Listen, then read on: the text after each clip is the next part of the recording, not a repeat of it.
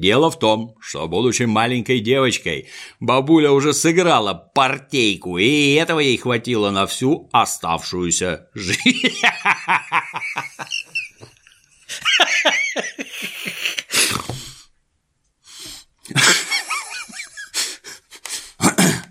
Но годы берут свое. Справиться с запором медикаментозными средствами уже невозможно.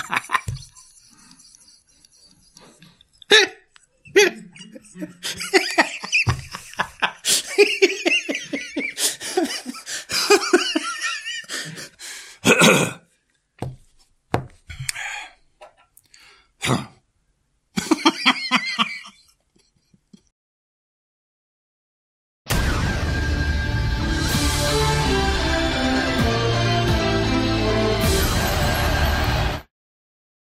Я вас категорически приветствую. Сегодня мы узнаем, чем занимается Российский союз кинематографистов. Кого под себя подмял Микки Маус. И что же там по секс-скандалам. Но сперва про самые популярные фильмы прошедшей недели. Традиционные способы перевода денег за границу летят как хотят, потому что за год сервис PaySend научил нас дешево гонять деньги по миру. Всегда фиксированная комиссия. 49 рублей за любой перевод из России, полтора евро из Европы, 2 доллара из США. 60 стран мира, включая бывшие советские республики, Грузия, Армения, Азербайджан и Белоруссия. Да и вредную Украину без переплаты фокусов с курсом валют. PaySend – дешевый и удобный сервис сервис международных переводов с карты на карту. Ссылка в описании.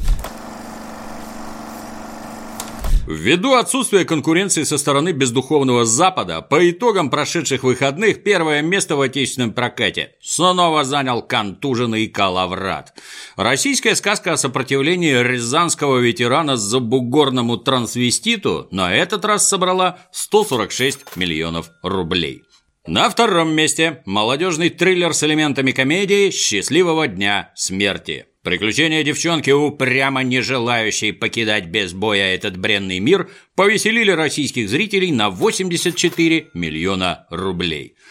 На третьем месте пиксаровский мультик «Тайна Коко». Юный мексиканский гитарист в стране покойников разорил российских родителей на 76 миллионов рублей. Переходим к новостям кино. На днях прошел 10-й съезд Союза кинематографистов России. Любопытный зритель тут же спросит, про фонд кино слышно постоянно, а это что за организация? Выяснить нетрудно. Данный союз существует аж с 1990 года.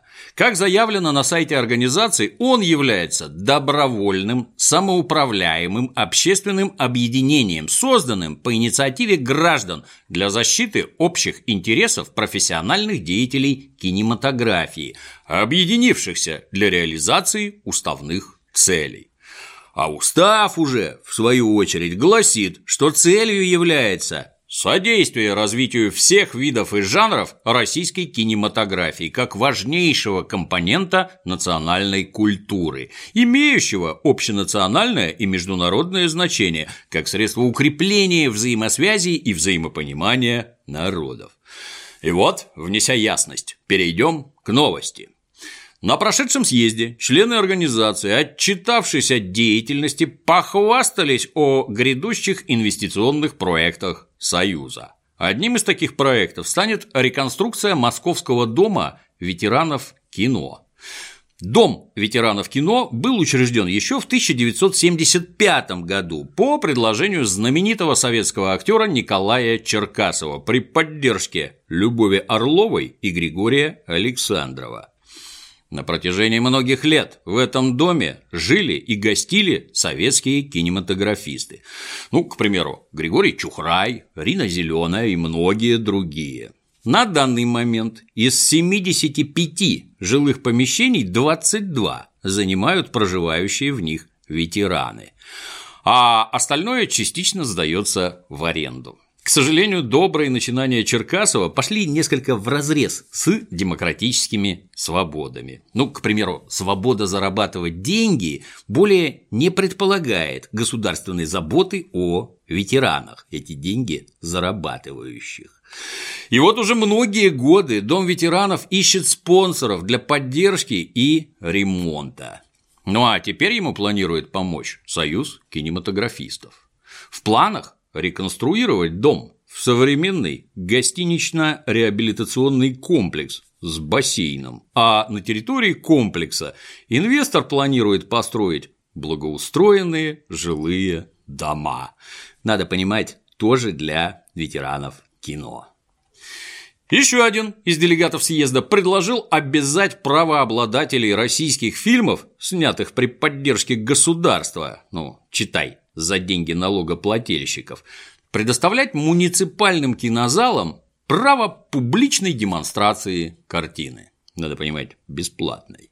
С резкой критикой данного предложения тут же выступил Леонид Верещагин, продюсер ремейка «Экипажа», «Шпиона» с Бондарчуком, шедеврального «Викинга» и всех утомленных солнцем.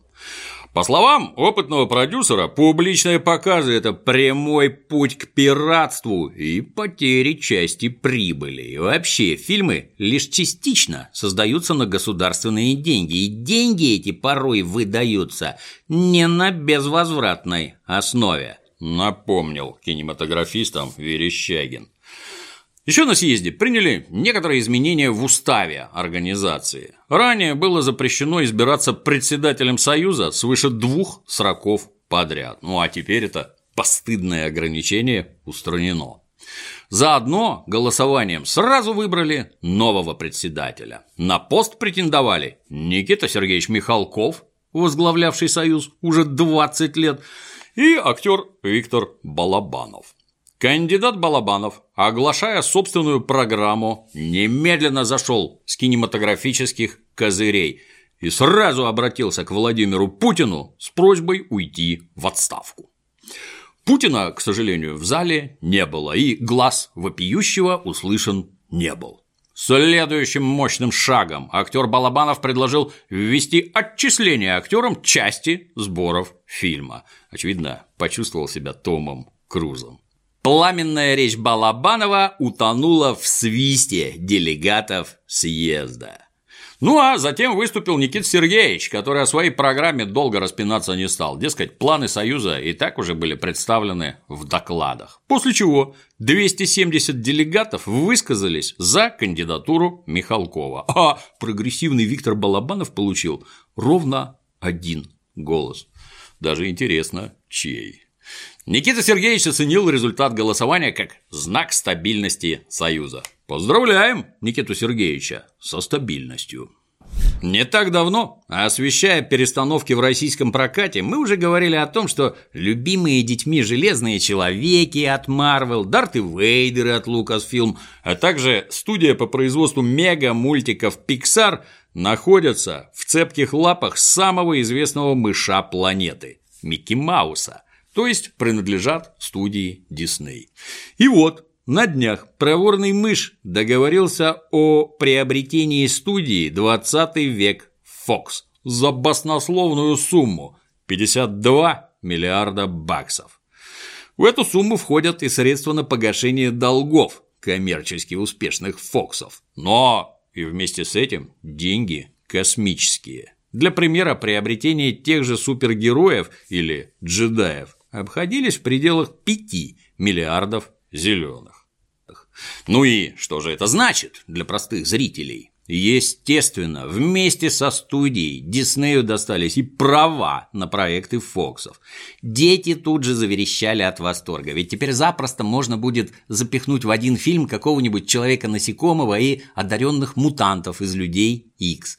Также появился шанс когда-нибудь увидеть нормальную фантастическую четверку, а не предыдущий позор. Но другие дети тут же испугались, ведь теперь любитель похабного юмора Дэдпул попал в лапы тех, кто скептически относится к возрастному рейтингу R. для нас 18+. Глава Диснея тут же успокоил фанатов, предположив, что, вероятно, можно запустить отдельную линейку кинокомиксов с рейтингом «Р». А еще к Диснею попали чужие, и тут уже граждане постарше высказали надежду на то, что безумного Ридли Скотта с его роботами-гомосеками ну наконец-то угомонят. Хотя, понятно, надежды на это вообще никакой. Еще в лапах Микки Мауса оказались «Планета обезьян», «Аватар» и «Кингсмен», а также мультяшные семейки Симпсонов и Гриффинов. Вот он, наглядный пример невидимой и справедливой руки рынка. Переходим к светским хроникам. На днях Департамент полиции Лос-Анджелеса в который раз начал расследование в отношении известного режиссера Романа Полански по обвинению в сексуальных домогательствах. Американка Мариана Барнард заявила, что Полански домогался до нее в 1975 году, когда Марианне было 10 лет. По законам Калифорнии за подобное нельзя привлечь к ответственности, если преступление было совершено до 1992 года. Но директор по связям с общественностью департамента полиции выступил с заявлением, что несмотря на истекший срок давности, расследование все же будет проведено, а полученные обвинения следствие сможет использовать в другом судебном деле. Напомню, что еще в 1977 году Поланский был обвинен в изнасиловании 13-летней девочки, которое было доказано. После предъявленных обвинений и ареста Поланский признал себя виновным, ну, с целью смягчить обвинения. Пройдя трехмесячное психиатрическое обследование в больнице для уголовников, Поланский узнал, что судья не собирается соглашаться с рекомендацией прокуратуры о вынесении условного срока. После чего, скрываясь от уголовного преследования, Роман Поланский сбежал из Штатов и благополучно продолжил снимать фильмы в толерантной Европе. Ну а Марианна уже разместила в интернетах петицию с призывом исключить режиссера-педофила из Американской академии киноискусств. В ответ на ее обвинение 84-летний Поланский заявил, что ничего не было и никакую Марианну он вообще знать не знает. Ну или не помнит. Давно это было. Кто из гениальных творцов тогда этих Мариан вообще считал? Ну что, проследим за развитием событий. А теперь что же нам покажут на этих выходных? Главная премьера недели – фантастический боевик «Звездные войны. Последние джедаи». Галактика по-прежнему в опасности. Лидер сопротивления, принцесса Лея, отправляет юную Рей к своему братишке-отшельнику Люку Скайуокеру. Люк сам не свой. Тяжелое детство, лихая юность и старческий маразм дают о себе знать. Проблемы далекой-далекой галактики старого джедая уже как-то не волнуют. И Рэй придется постараться, чтобы затащить старикана на поле галактической брани.